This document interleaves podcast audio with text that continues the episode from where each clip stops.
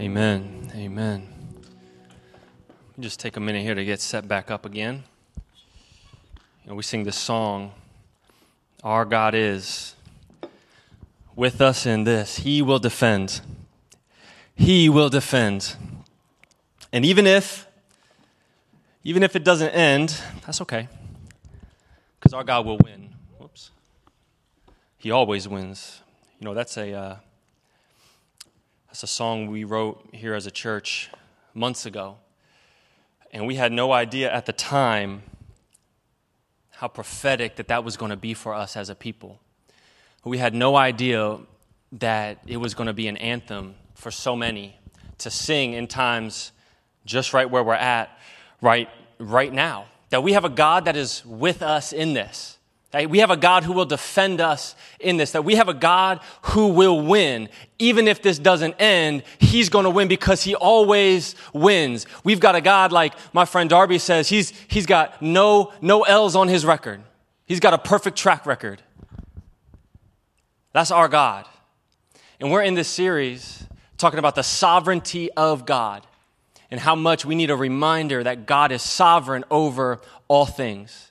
That just means he reigns over all things, that he is a God who is able. He is a God who is present. He is a God who is sovereign. These are the characteristic traits of God. These are the things about God that never change. He's a God who is, who is able. Inspiration came from Daniel 3. So if you don't know the book of Daniel, it's an Old Testament book, and um, where we find ourselves in Daniel 3, I want to give you some context to set that up before we get into it. The message tonight is entitled, Our God is Able. Our God is able.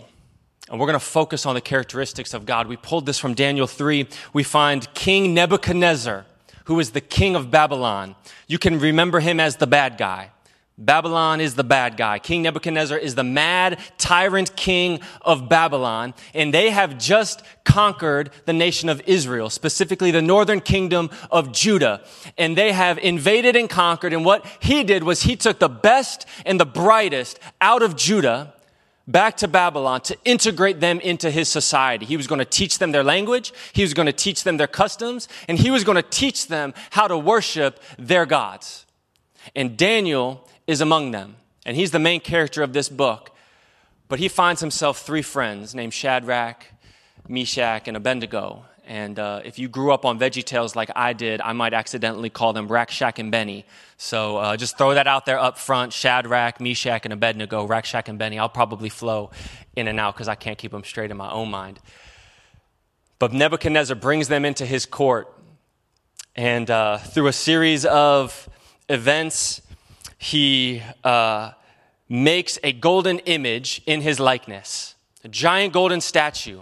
And he declares that all people have to bow down and worship his image and his likeness. And he catches wind of these three brothers who are having not one minute of it. They're not having none of it. Shadrach, Meshach, and Abednego, it gets back to King Nebuchadnezzar that they're not willing to bow down, and it throws him into a rage. And that's where we pick up. And this is going to be our text for tonight out of Daniel 3. But before we read the word of the Lord, let's pray together. Would you pray with me? Father God, we're here to remember and to reflect on your character, on your goodness, and on your presence. So, Holy Spirit, join us. God, we want to hear from you. We want to hear from you. In Jesus' name. So, Daniel 3 Verse 13, turn with me there if you've got a second in your Bible. I'm in the NASB version tonight, Daniel 3. Nebuchadnezzar had just found out, he just found out about Shadrach, Meshach, and Abednego. He says this Then Nebuchadnezzar, in a rage and anger, he gave orders to bring Shadrach, Meshach, and Abednego. Then these men were brought before the king. And Nebuchadnezzar responded and said, Is it true, Shadrach, Meshach, and Abednego?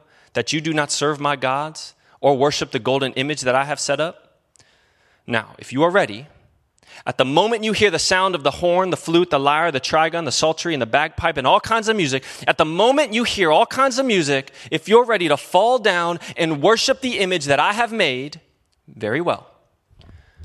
But if you do not worship, you will immediately be cast into the midst of a furnace of blazing fire. And what God is there who can deliver you out of my hands? Do you know that the first tactic of the enemy is always to question your God?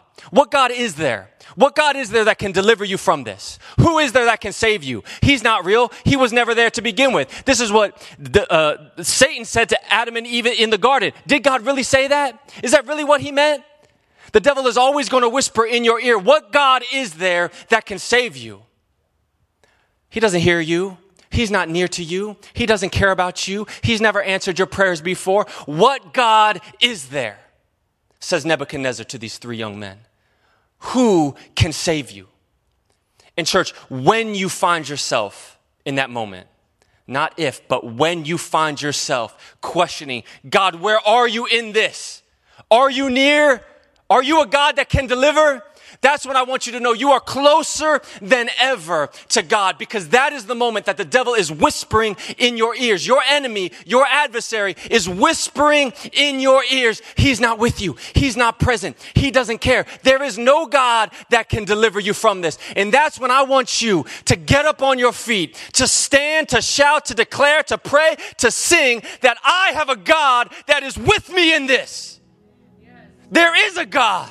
And He is with me in this. He is near to me in this. His name, Emmanuel, means God with us. He's a God that draws near when we draw near to Him. If you tuned in last week, Pastor Corey preached an amazing message out of chaos, courage. And he said the thesis of the Bible three words God with us. That is His name. And the first tactic your enemy is going to take against you is to make you doubt whether he was ever there to begin with. Our God is with us in this.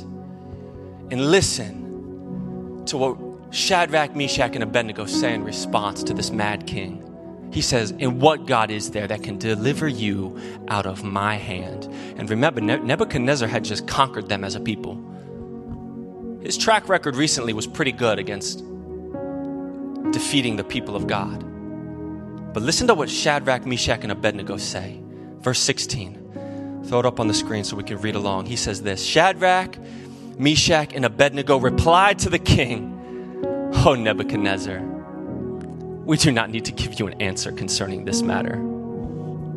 We do not need to give you an answer concerning these matter. These boys are just straight G's. They are the toughest guys I know. This is what we call an absolute flex. Now, we, we're, we're a, uh, we're a multi generational, multicultural church, so I, I don't want to assume everybody knows the slang that we use when I say this is a flex. But you know, when you flex, you show your strength.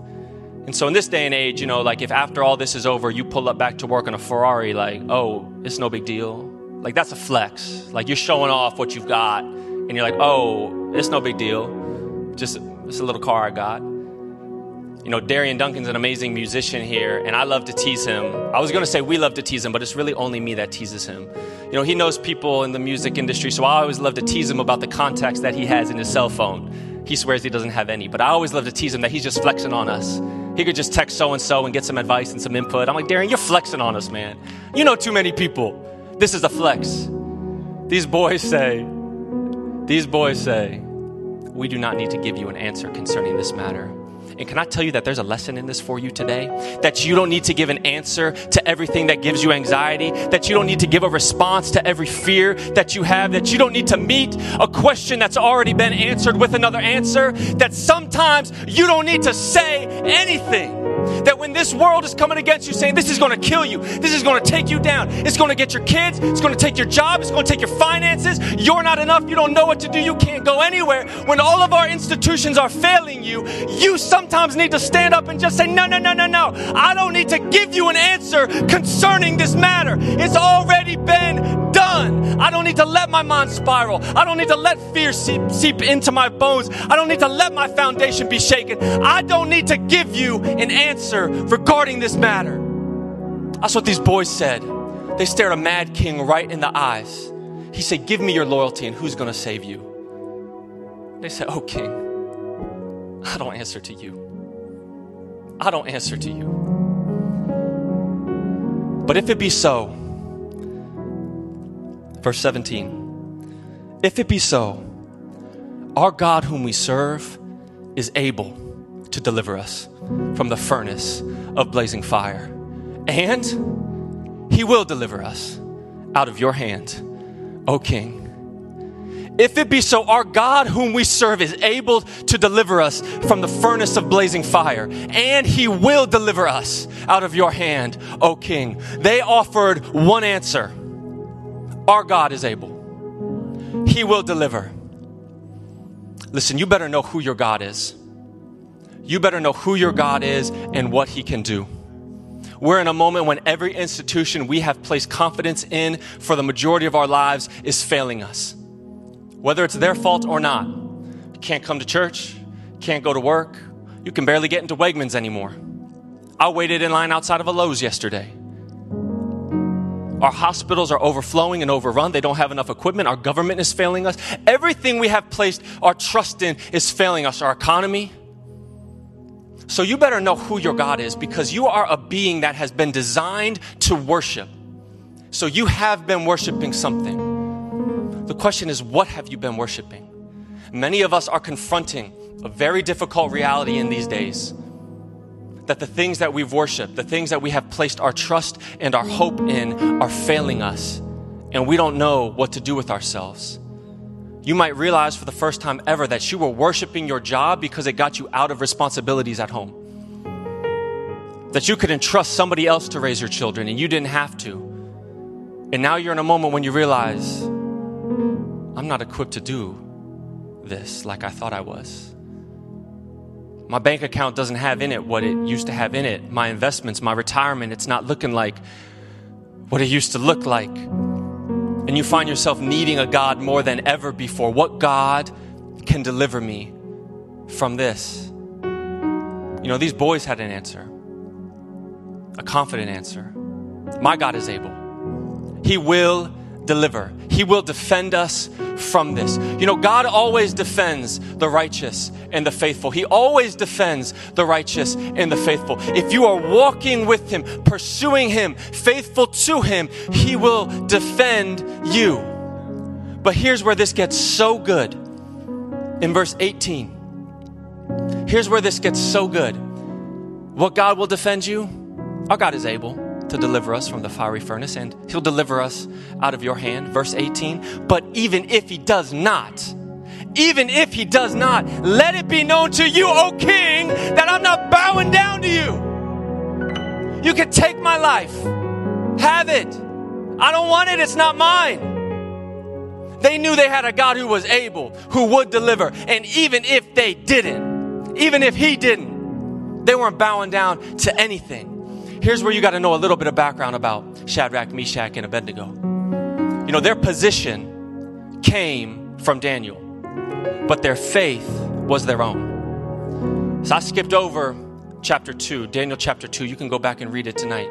In Daniel chapter 2 is when Daniel, who's the only person in all of Babylon that can interpret this mad king's dream, Nebuchadnezzar kills all of his wise men and he appoints Daniel over the province of Babylon.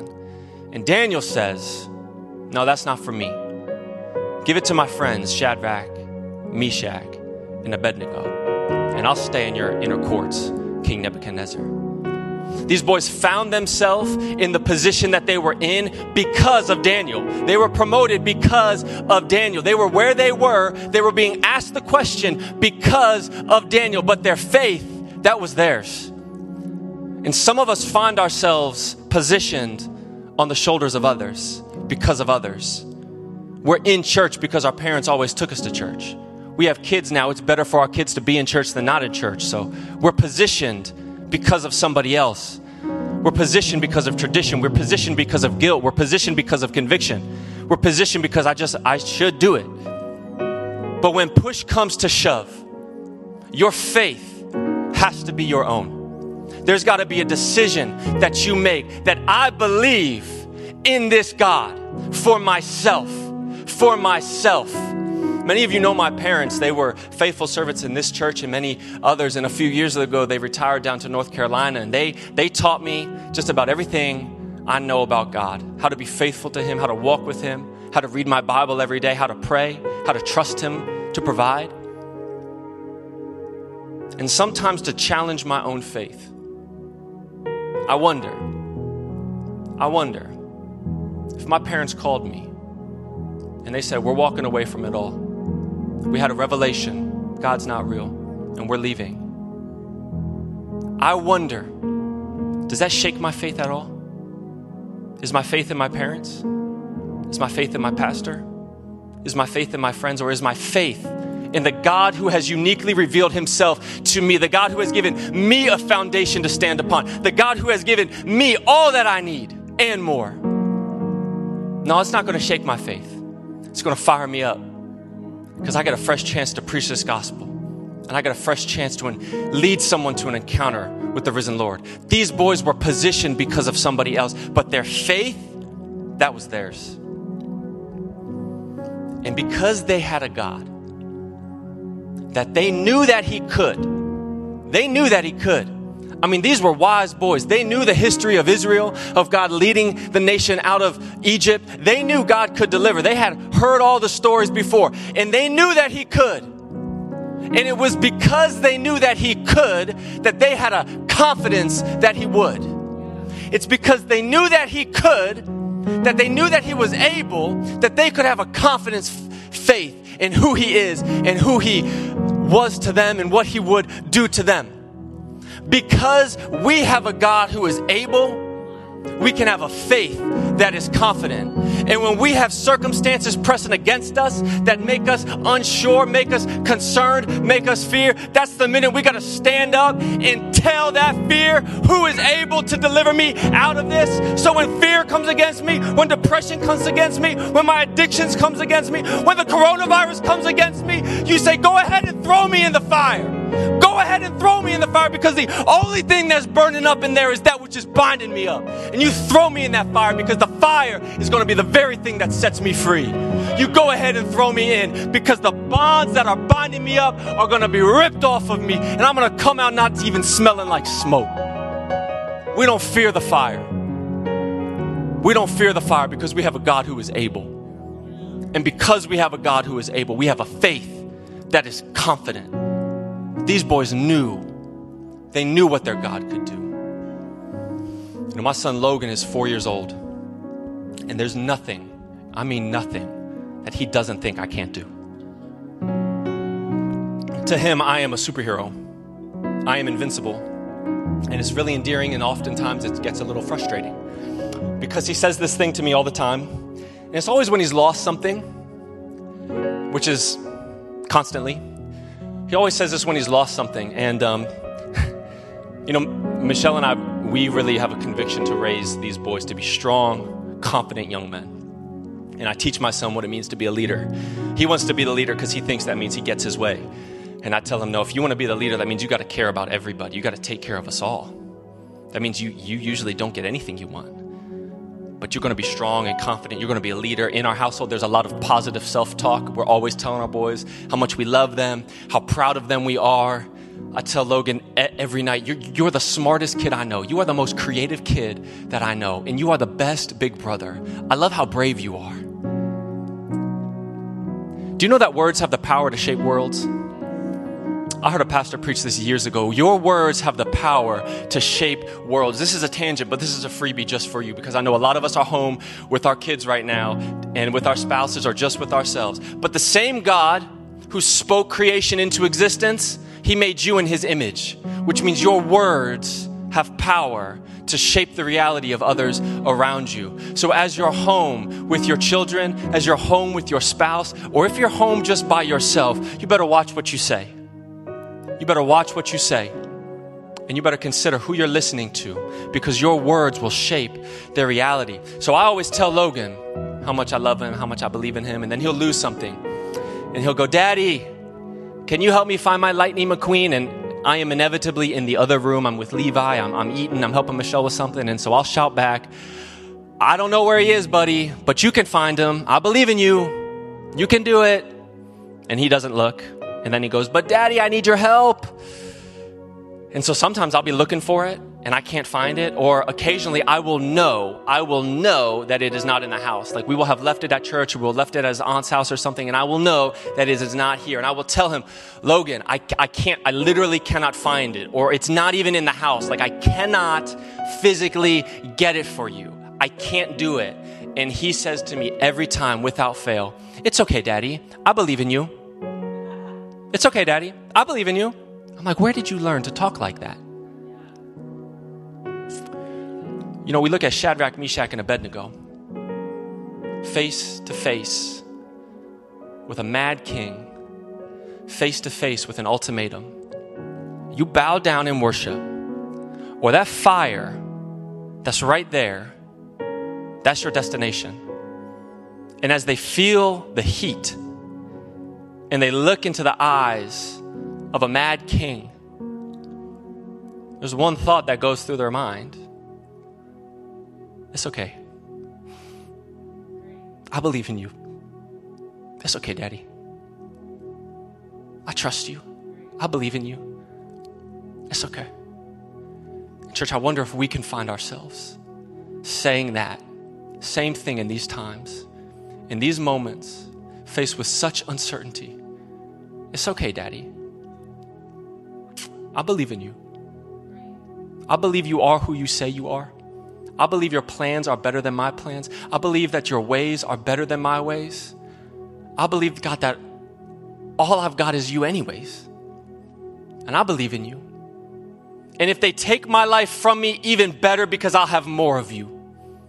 It's okay, Daddy. I believe in you. So these boys, they end up getting thrown in that fire. They stand firm, and Nebuchadnezzar, in a rage, he throws them in. He heats it up seven times hotter than it was. He throws the boys in. The men who throw them in perish, and he peers into the blazing heat to see his vengeance exacted. And he looks in and he asks a crazy question.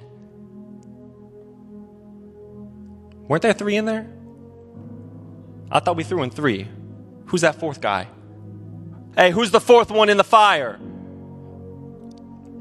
Many people believe it's an angel that joined them to protect them. I believe that it was Jesus himself, the eternal Jesus who has always existed, joins them in the fire and stands in the middle of it and meets their faith with his presence as he always does. And he joins them and protects them. And the fire does, in fact, burn off their bonds and they come out not even smelling like smoke. And I'm here to tell you and to remind you that you have a God who joins you in the middle of your fire, who joins you in the middle of the furnace, who draws near to be present to you because he loves you, because he wants to preserve you, because he cares about you. You have a God who leaves heaven to come to this broken world this shattered, disgusting, dirty world where the religious leaders are the ones who are the greatest heretics. And he puts himself at their whim for you.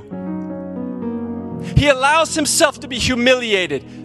He allows himself to take the beating. He allows nobody to understand him. He takes your beating for you. He hangs on a cross for you. He joins us in the middle of our fire in the middle of our furnace. He is a God who is draws near to us. So when we sing, our God is with us in this, He is literally a God who came to be with us in this. He is the only God in all religion that we don't have to get to. He comes to us. We don't strive for enlightenment. We don't give alms to appease. We don't have to live a certain way to do good enough to get into heaven, to be permissible to heaven. We have a God who left that place and came to us. He is with us in this. He'll defend us in this. And even if He doesn't, I'm still not bowing down to the winds and the waves of this world. I'm not letting my foundation be shaken I'm not letting fear take over my life. I'm not letting anxiety take over my life. If bad things happen, listen, I was never promised pure goodness. The life of a Christian is often harder. We get put through the fiery tests and trials of life because we have a God on whose back we can stand strong and secure. If you are watching or someone sent you this message and that's not your foundation, that's not your foundation. You're like, I don't, that's not, I don't have that. That's not me. That's okay. In the book of Romans, Paul says all, all you've got to do is two things. All you've got to do is believe in your heart and confess with your mouth that Jesus is Lord. If you do that, you will be saved. And that starts a journey of growth for you, of learning what it means to follow Jesus, to be a disciple, of learning what it means to have a God who goes with you into the fire, a God who goes with you out into the world, a God who doesn't just stay in one building on Sundays, but He goes with you. He is able to deliver you. I'm going to ask our chat host right now to throw that button in, just the raise your hand button. If that's you, if you want to make this decision for the first time, Jesus, I want to follow you. I believe in my heart that you're real, and I'm about to confess it with my mouth that you are my Lord, then you will be saved. Go ahead and click that button. If you click that button, click the next button that says connect with us. Because listen, as much as important as it is for you to make a decision for Jesus, what happens next is so critical. You've got to start your journey. And I am here telling you, we will go on that journey with you. We will go with you to figure out what it looks like to follow Jesus, what it looks like to be surrendered to Him. If you grew up in church or you made a decision at one point and you just need some help because your life doesn't look like a Christian's, it doesn't look like what Shadrach, Meshach, and Abednego say, that response would not have come out of you. And you're saying, I want to freshly declare before God, before this church, that I am His and He is mine. I want you to click that button too. And the next one that says connect with us. And if you're watching this later in the week, there's no chat option. You're watching on YouTube. You can text the word new life. Don't worry about capitalization. Don't worry about spacing. Just text the words new life to the phone number 25827. It is our life's work. I speak on behalf of the other pastors here. It is our life's work to walk with you, to become a disciple of Christ, so that you can experience what we have experienced, so that you can face this world with the confidence with which we face it. I've got a God who is able, so I've got a faith that is confident. I've got a God who joins me in the middle of the fire, so I don't need to worry about what tomorrow may bring. I don't need to worry about what today may bring. I don't need to worry about what the economy looks like or what people are telling me. I'll be wise, I'll practice discretion and, and all of the good things I need to, but I don't have to let the fear of this world shake my foundation. We want to walk with you. And if you just need prayer, you can click the live prayer button or you can email us info at gracecove.org. We will pray with you. We will walk with you. We will stand firm with you. Because I believe there is something about Shadrach, Meshach, and Abednego, these three brothers side by side, facing the king. They faced him together. Don't ever underestimate the power of walking through life with others. They faced him together, and I believe with my whole heart that it was that they had someone on either side of them that allowed them to respond the way that they did. We want to walk with you and connect with you. We want to be on this journey with you because it's the best journey you can go on. You'll see God like never before.